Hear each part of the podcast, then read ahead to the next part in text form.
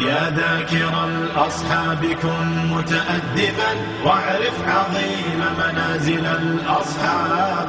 هم صفوة رفعوا بصحبة أحمد وبذاك قد خصوا من الوهاب. يا ذاكر الأصحاب كن متأدبا واعرف عظيم منازل الأصحاب. هم صفوة رفعوا بصحبة أحمد وبذاك قد خصوا من الوهاب. هم ناصروا المختار في تبليغه فجزاهم الرحمن خير ثواب.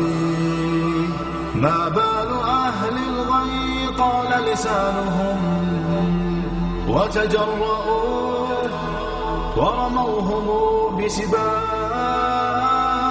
سبوا خيار الخلق من لهم العلا ولهم مقام في ذرى الأحساب من قبل صرح أعوج عن حقده في سب شيخ متق أواب يا ثاني الإثنين في الغار الذي شهدت له آيات خير كتاب واليوم قد صدع الخبيث بجرأة ووقاحة من سافل كذاب. هذا النبي محمدا في عرضه سيعمه ذل وشر عقاب.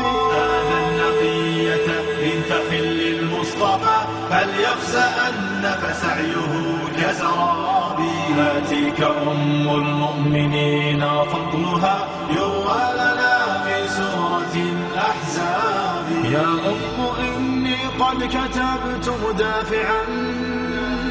والدمع مني. كالندى المنساب. من ذاك يجر أن ينال لسانه من زوج خير العجم والأعراب. يا من زعمتم حب آل نبيكم أخلت جماجمكم من الألباب. تمشون في درب الضلال معتب قد أخفيت عثراته بضباب. يا ذاكر الأصحاب متأدبا.